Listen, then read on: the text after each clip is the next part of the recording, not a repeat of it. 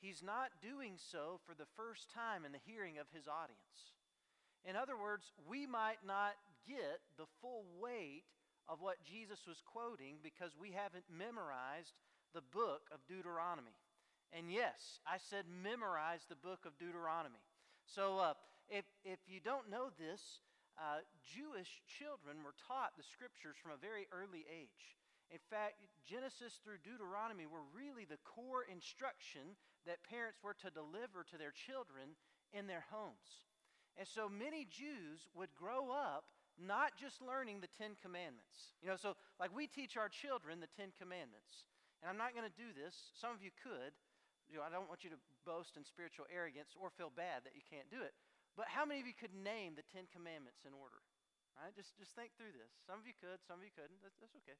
What about the books of the Bible? We grew up singing songs at church. Uh, Genesis, Exodus, Leviticus, Numbers, Deuteronomy. You know, we had one for the New Testament too Matthew, Mark, Luke, and John, Acts, and the letter to the Romans, right? And we thought, man, when, when we've memorized the names of the books of the Bible in order, we've achieved something great. We'd get like these little uh, Awana bucks that we could have purchased stuff at, at the store, or little jewels, something to put on our vest. For Jewish children, it was uh, a little more intense than that. Sure, they had songs that they would sing. In fact, we know from some of the Jewish traditions that have been passed down when parents would teach their children stories, they would sometimes even act these stories out in the home. Uh, one of my favorites is the story of Queen Esther. It's because we named our son Mordecai after the protagonist in the book. And Jewish children, when they heard the story of Esther and Mordecai and the evil enemy Haman, whenever the kids would hear the name Haman, they would boo and hiss and stomp their feet, you know, just being opposed to this antagonist in this biblical story. The Jewish children knew God's word inside and out. But regardless of how much information they retained in their mind, there was still this issue of it transforming their heart.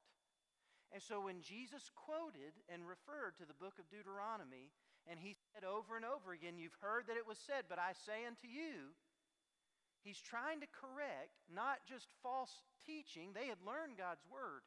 He was trying to correct false understanding and application of God's word. Really, misapplication of God's word. So let's see where Jesus goes tonight. Matthew chapter 5, verse 38. Jesus says, You have heard that it was said, an eye for an eye, and a tooth for a tooth. But I say to you, do not resist an evil person. But whoever slaps you on your right cheek, turn the other to him also. And if anyone wants to sue you and take your shirt, let him have your coat also. Whoever forces you to go one mile, go with him two.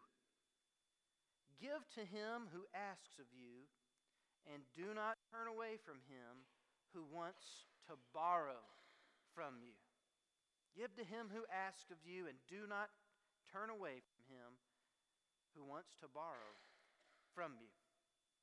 So, Jesus starts out like he has been throughout his teaching. You've heard that it was said.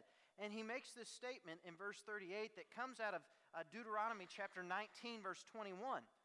Jesus says, you, You've heard that it was said, an eye for an eye and a tooth for a tooth. In other words, if somebody punches you and gives you a black eye, you just turn around and wallop them right back in the face, right? Some of you are laughing because this is, this is how you grew up too, right? So I have a brother that's two years younger than me. His name's Luke.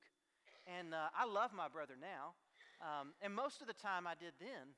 But this was the standard unwritten rule between the two of us in the household, right? Nobody had to teach us this. My parents didn't sit down with, uh, with stone tablets and engrave if your brother punches you in the face, you can punch him back. But we just knew. There was something in our nature that knew if one of us was mean, the other one was going to be mean back. That's just how we grew up. We were best friends for five minutes.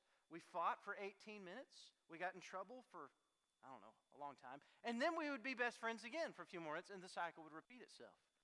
It was just something in our nature. You, you punch me, I punch you. That's how it works. An eye for an eye, a tooth for a tooth. If somebody hits you so hard they knock a tooth out of your head, you wallop them right back and knock out a molar yourself. Jesus said, You've heard that this was said.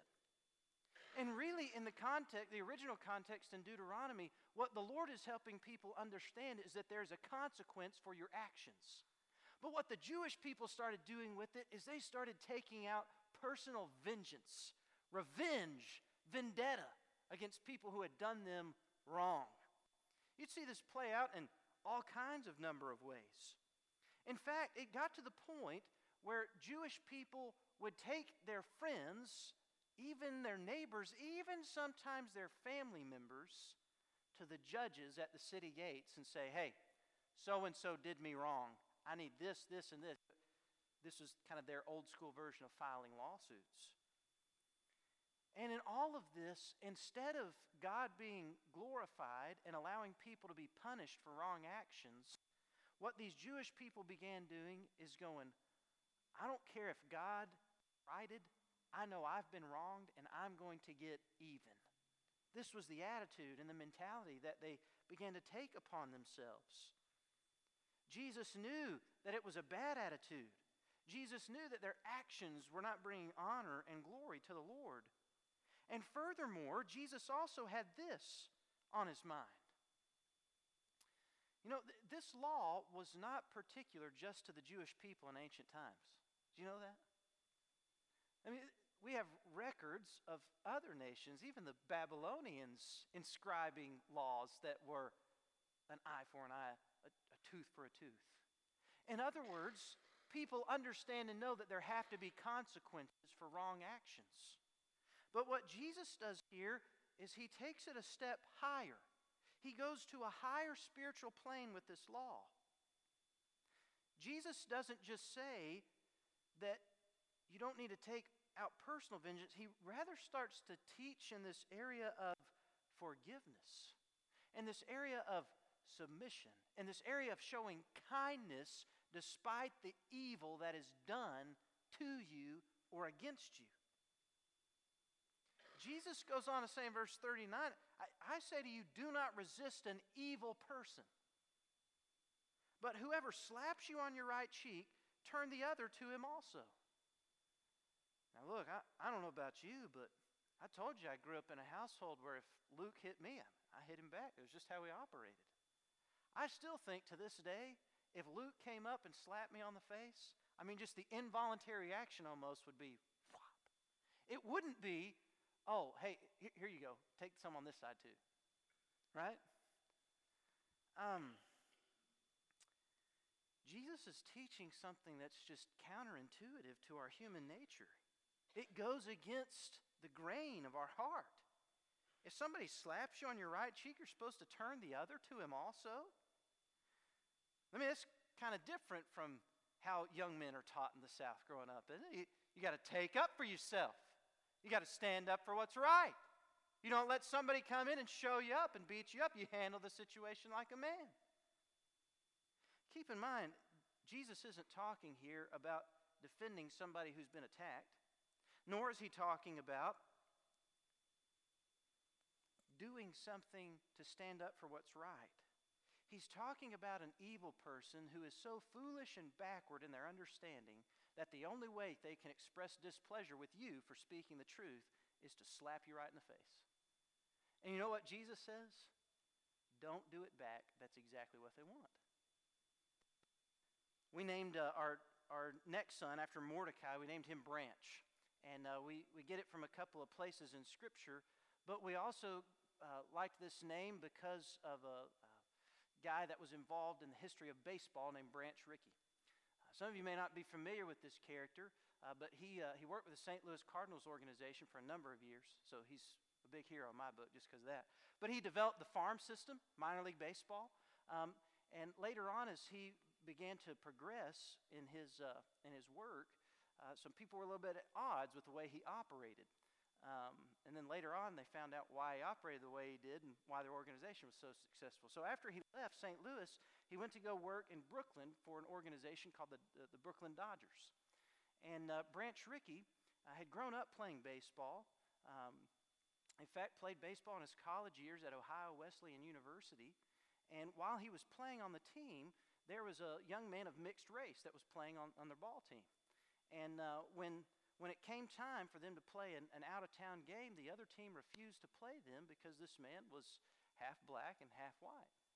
And he said he always felt there was something wrong about that, but he never stood up for that man who was slighted, for that man who was wronged.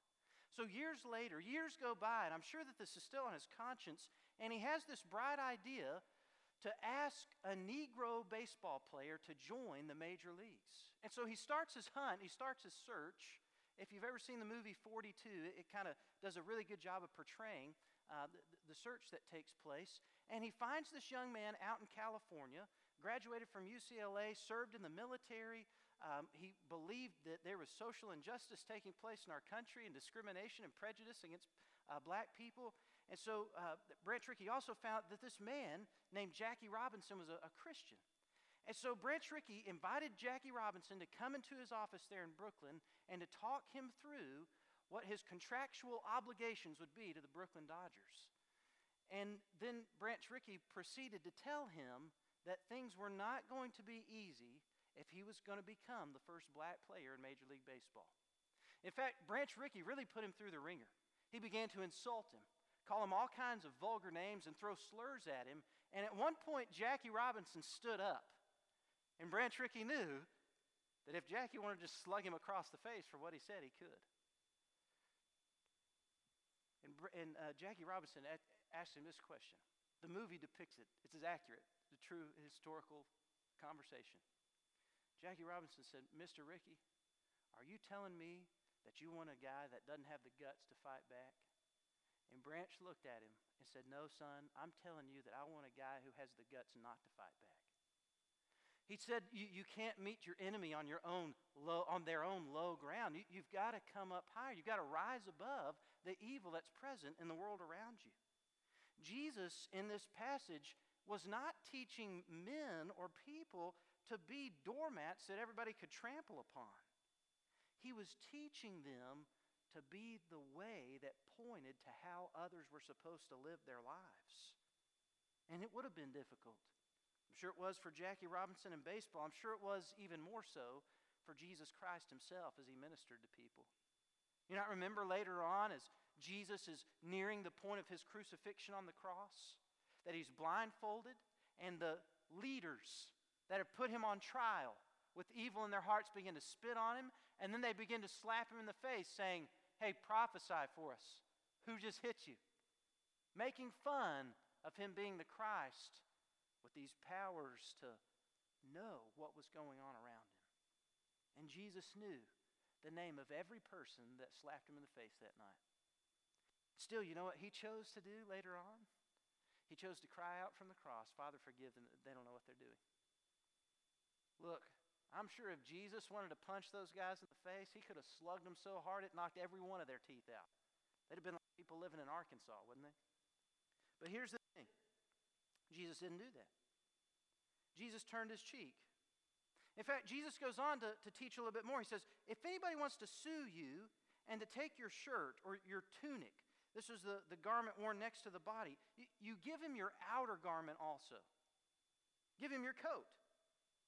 Whoever forces you to, to go one mile, go with him two.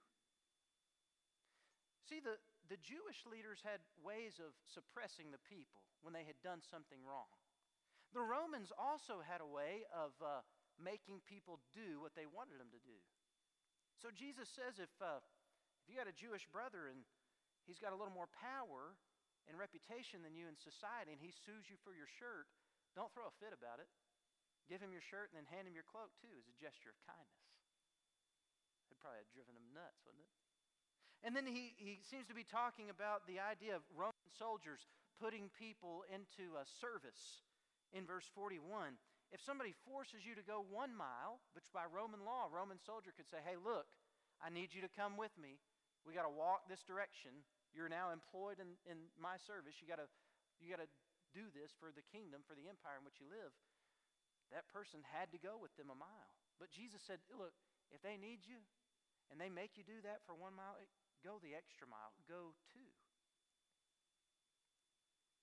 Jesus didn't really play the game here when it came to Jewish religious leaders or political power or Roman physical power or political power. He said it, it, it doesn't matter who it is, it doesn't matter what they want. In other words, you be willing to do it. And then Jesus went on to say this in verse 42 Give to him who asks of you, and do not turn away from him who wants to borrow from you. That'd have been a challenge. I could imagine some people who probably weren't deserving of money that they had requested. In fact, I, I think that Judas, the disciple who kept the money purse, the money bag for Jesus and his disciples in their ministry, probably got tired of seeing all of these undeserving people dip their hands in the money bag and pull out what they needed to go and do what they wanted. In fact, there's a, a well known pastor of Life Church in Oklahoma City, Craig Groeschel, who talks about how difficult it was as a church planter when he realized that the church ought to be giving to help people in the community. And so instead of asking everybody in their church service one Sunday to contribute and put stuff in the offering plate only, he said, Look, we're going to pass the plates today, and if you have a need, a genuine, legitimate need, and you need God to provide for you, go ahead and take out of the plate what you need. If you want to give, put it in the plate. But if you need something, pull it out of the plate. Some of you just don't like that, do you? Sometimes it just rubs me the wrong way, too. But this is what Jesus is, is talking about. Give to him who asks of you. Do not turn away from him who wants to borrow from you. You say, Jake, man, if, if we did that, our church would be broke. Look, this is how they did it in the New Testament. They were never broke. And when they were poor, when they felt like they didn't have as much as everybody else around them, they continued forward with such faith and such power that every other secular institution around them just stood back and went, How in the world have they turned the world upside down? Jesus' higher law is a challenge for sure. It's like a mountain set before us, and we think, How in the world is it even possible to do? But really, Jesus isn't teaching that you've got to climb the ladder of success by making all of these great decisions to put yourself above everybody else. Rather, he's teaching this that you've got to go down the ladder and lower yourself and subject yourself to other people in such a way that you are willing to love them and sacrifice for them for their good. In fact, this is what Jesus really did himself. Not just when he went to the cross, he did it there, but this is what he did in his entire earthly ministry. I mean, stop and think for a moment. You, you remember these truths. Where was Jesus before he came to this earth? He was seated upon the throne in heaven. And when he came to this earth, he didn't get to sit on the throne in the palace at Jerusalem. He got to be placed in a manger, a feeding trough for animals. He didn't grow up with the emperor of Rome, having all of the best and the most wonderful in the world. He grew up in the home of a common carpenter and his wife. He might not have grown up having the biggest and the best, but yet he was willing to give up even what he did have to help those around him. Jesus humbled himself and became obedient to his Father's. And I love how Paul writes and describes this about Jesus over in Philippians chapter 2. You can listen to these verses. If you want to turn there, you can. But it's Philippians chapter 2. And most scholars think that this was probably a hymn that was actually sung amongst the early church. Ephesians, uh, sorry, Philippians chapter 2, verse 5. Have this attitude in yourselves, which was also in Christ Jesus who, although he existed in the form of God, did not regard equality with God a thing to be grasped. In other words, he didn't think he had to climb the ladder to get there. But instead, he emptied himself, taking the form of a bondservant and being made in the likeness of men, being found in appearance as a man, he humbled himself by becoming obedient to the point of death, even death on a cross. For this reason, God also highly exalted him and bestowed on him the name which is above every name, so that at the name of Jesus every knee will bow, of those who are in heaven and on earth and under the earth, and every tongue will confess that Jesus Christ is Lord to the glory of God the Father. This is really the challenge from Jesus in this section on the higher law. Not to keep climbing the ladder and put yourself above other people not just get even when somebody does you wrong or be better than them because you want to prove your worth and value in the eyes of other human beings or even in your own eyes. But instead to lower yourself, to humble yourself, to take upon yourself the form of a servant and be willing to show people love and compassion through sacrifice. All the while, standing firm in the truth that there is one God and that you love him with all your heart, soul, mind, and strength. And that that same God that you love loves the people around you that have been doing you wrong. And that you're to love your neighbor as you love yourself. Putting others' needs before your own wants. This is really the paradox of the Christian life. Not climbing the ladder of success, but lowering yourself in service to others. Whew, what a challenge, isn't it? Oh man, what a challenge. You know, I shared with you an example earlier of, of my brother and I. I didn't really share you an example, I shared with you everyday life. We fought with each other all the time. And mom would come in and she would give us what I call now the first John lecture. You can't love God and be beating up on each other all the time. She was right, but we beat up on each other all the time. But man, I, I still remember a few times growing up when we, we'd get into an argument with each other, playing wiffle ball out in the backyard, and it, would escalate pretty quickly. I hit you before you touch the base, you're out. No, no, I'm safe. My foot was on the bag when you hit me with the ball. And then the fist would start flying. And there'd be screaming taking place. And then mom would open up that back door and stand on the deck and say, Boys, get over here right now.